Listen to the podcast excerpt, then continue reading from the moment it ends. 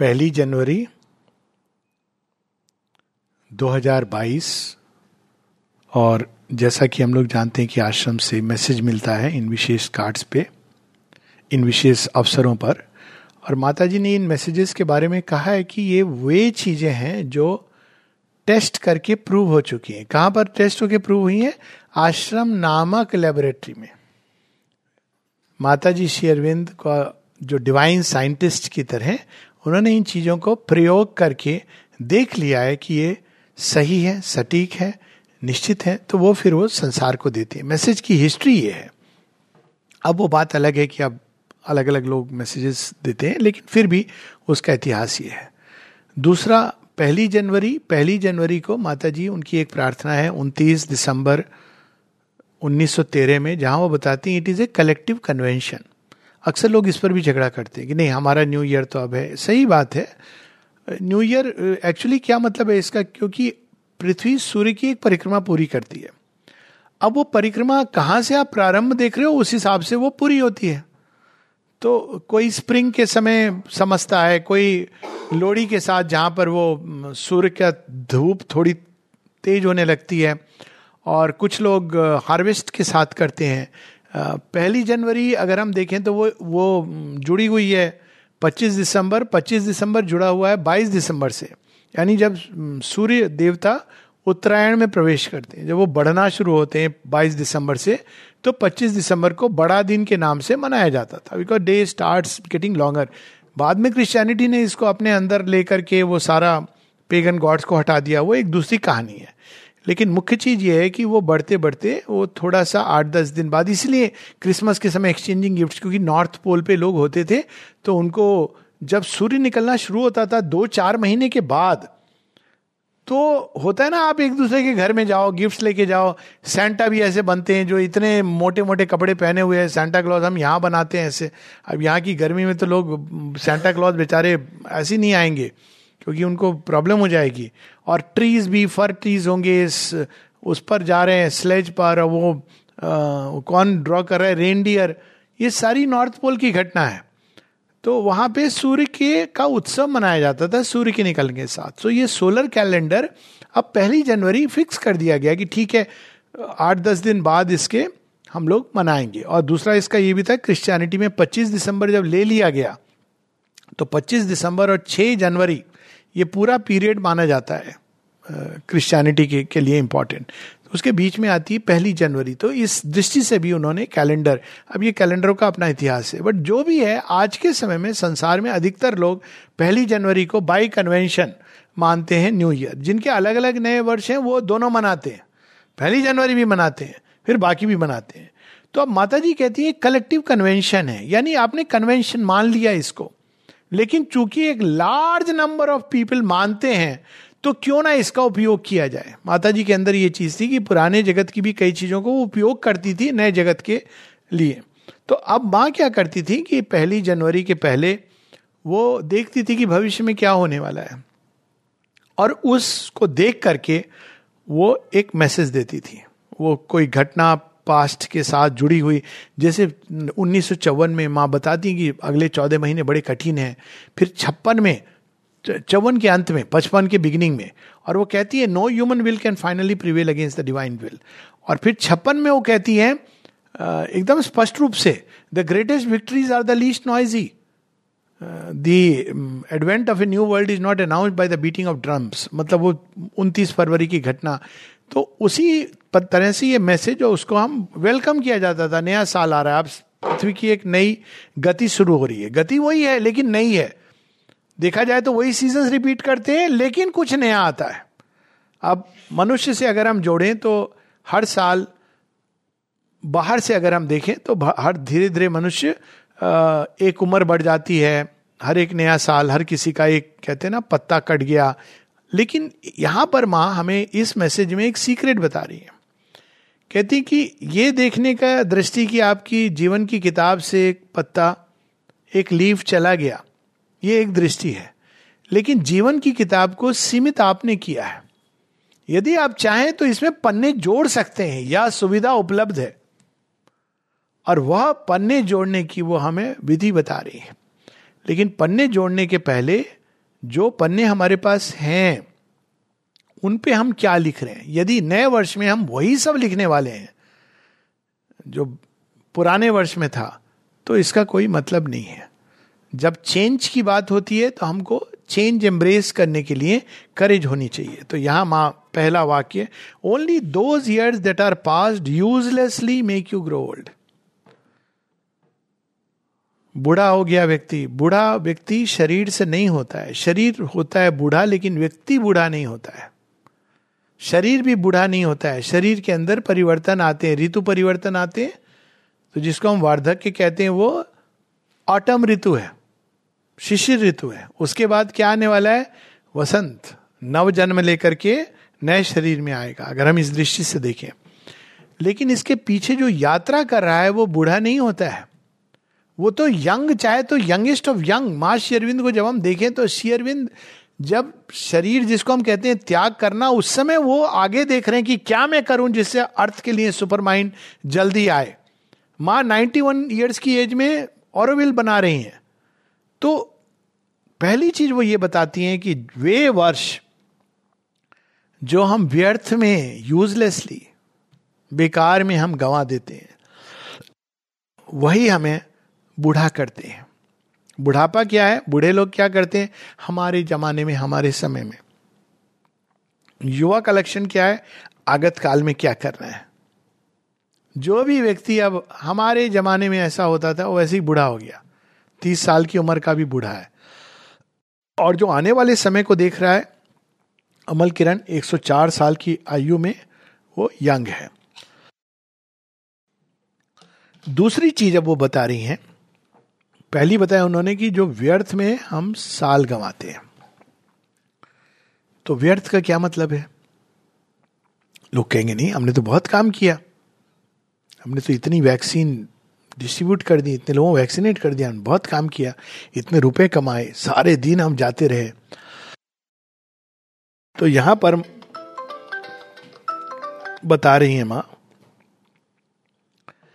a year spent uselessly is a year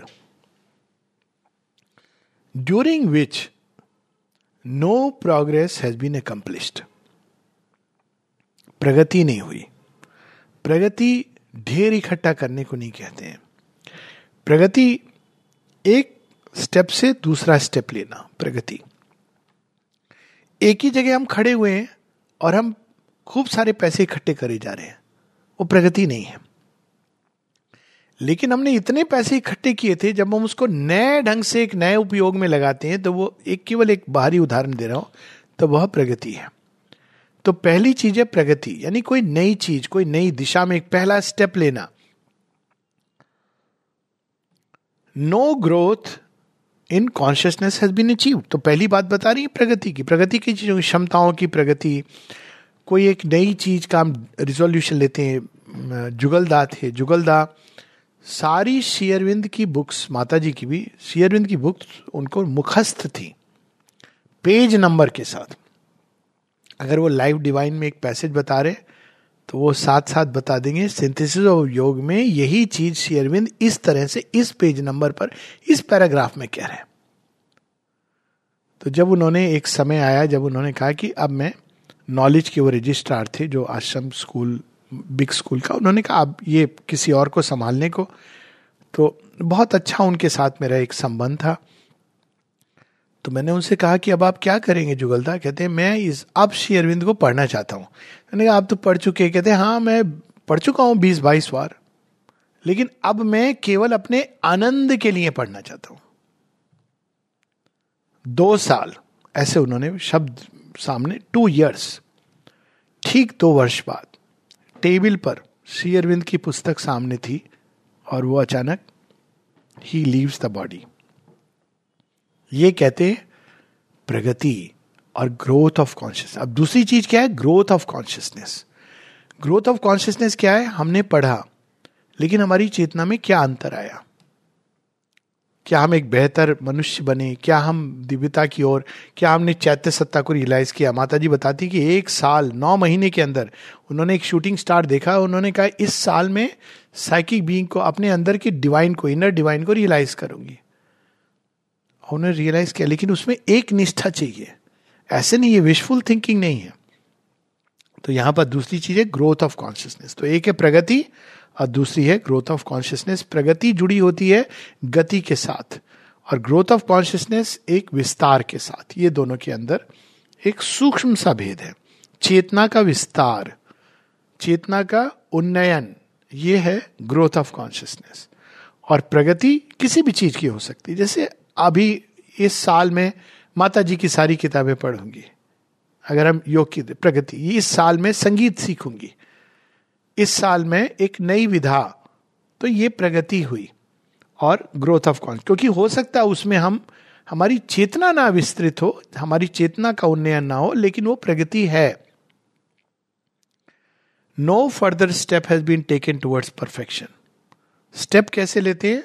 चाहे आप level ground पे चढ़िए, चलिए या सीढ़ी के ऊपर चढ़िए। फॉरवर्ड स्टेप का एक ही तरीका है जो प्रकृति हमको सिखाती है। एक कदम आगे दूसरा टिकाए रखिए। फिर दूसरा कदम उठाइए, उसको आगे रखिए। फिर पीछे वाले को उठाइए। प्रगति में दो बातें हैं, ये फॉरवर्ड स्टेप पे। आपको पीछे का छोड़ना है और उसको आगे ले जाना है। वो कैसे ले जाएँगे? यदि हम पीछे जो छोड़ना है, उसको केवल पकड़े इसलिए नहीं है क्योंकि वो हम पकड़े थे, किंतु उसके मूल सत्य को पकड़ना है। तब हम आगे बढ़ते रहेंगे। कितनी ऐसी ट्रेडिशन है जिसको हम लोग कब से पकड़े हुए हैं? जिनका औचित्य समाप्त हो गया, लेकिन हम पकड़े हुए हैं। क्यों? क्योंकि हमने उसके मूल को नहीं जाना। और हम उस चरण को यहाँ रखे हुए हैं तो हम आगे नहीं बढ़ते हैं टुवर्ड्स परफेक्शन जिस दिन हम जान जाएँगे कि ये जो परंपरा है, ये जो चीज़ है, ये जो हम करते आए अब तक, वो एक समय, वो स्टेप ज़रूरी था, लेकिन वो अपने आप में अंत नहीं है उसका अंत वहाँ है। हम रोज पूजा करते हैं। क्यों करते हैं? भगवान को पाने के लिए। क्या हम वास्तव में भगवान को पा रहे हैं? तो आप देखेंगे कि भगवान को पाने के लिए अब हमको वही बहिर्मुखी पूजा को अंतर्मुखी बनाना है। इसको कहते हैं कि taking a step towards perfection पूर्णता की ओर। अंत में कहती हैं consecrate your life to the realize अब कैसे हम पहले उन्होंने बताया यूजलेस लाइफ अगर व्यर्थ का जीवन। अगर हमने उस जो हम बूढ़े कब होते हैं, जब हम जीवन हमारा व्यर्थ होता है। व्यर्थ का जीवन किसको कहते हैं? जिसमें ग्रोथ नहीं हुई, पूर्णता की ओर हमने कदम नहीं बढ़ाया और हमने प्रगति नहीं की। अब तीसरे उसमें बता रही है कि तो फिर हम कैसे करें? अब पहला स्टार्ट है यूजलेस से, अब कैसे हम प्रगति करें? कैसे हमारी चेतना का उन्नयन हो? अब ये बता रही है, पूर्णता की ओर कैसे कदम ले? अब वो बता रही है consecrate your life to the realization of something higher and broader than yourself and you will never feel the weight of the passing years कैसे? वो एक एक विस्तृत नियम दे रही हैं हम लोगों को, यदि हम इसको नियम कहें, कि एक जीवन होता है जो केवल अपने बारे में सोचता है। मेरे बैंक में कितना बैलेंस है, मेरा बेटा कहाँ पढ़ रहा है, मेरे बहू कैसी है, मेरे दामाद कैसे हैं मतलब एंडलेस है। सीमित जीवन, बंधा हुआ, अपने में सिकुड़ा हुआ जीवन। ये मिजरेबल लाइफ है। आप इसमें सब कुछ होके भी मिजरेबल रहेंगे। कोई भी मनुष्य जो केवल अपने आप को देखता है, वो या तो कुछ समय के लिए एक बबिल बनाता है। आह, मैं हूँ। लेकिन वो बबिल कैसा होता है? एक छोटा सा पंक्चर वो कोलैप्स करता है। तो अपने बारे में सोचना, अपने जीवन को मिजरेबल बनाना है। लेकिन उसकी जगह हम अगर इस भाव से भरे रहें कि हम कोई उच्चतर लक्ष्य, कोई महत लक्ष्य, कोई विशाल लक्ष्य अगर अपने सामने रखें तो अपने आप हमारी प्रगति और पूर्णता की ओर हम बढ़ते रहेंगे। श्री अरविंद की सावित्री में पंक्तियाँ हैं। O force compelled fate driven earth born race O petty adventurers in an infinite world and prisoners of a dwarf humanity How long will you tread the circling tracks of mind around your little self and petty things? But not for a changeless littleness where you meant, not for vain repetition where you built. This transient earthly being, if he so wills, can fit his acts into the transcendent scheme.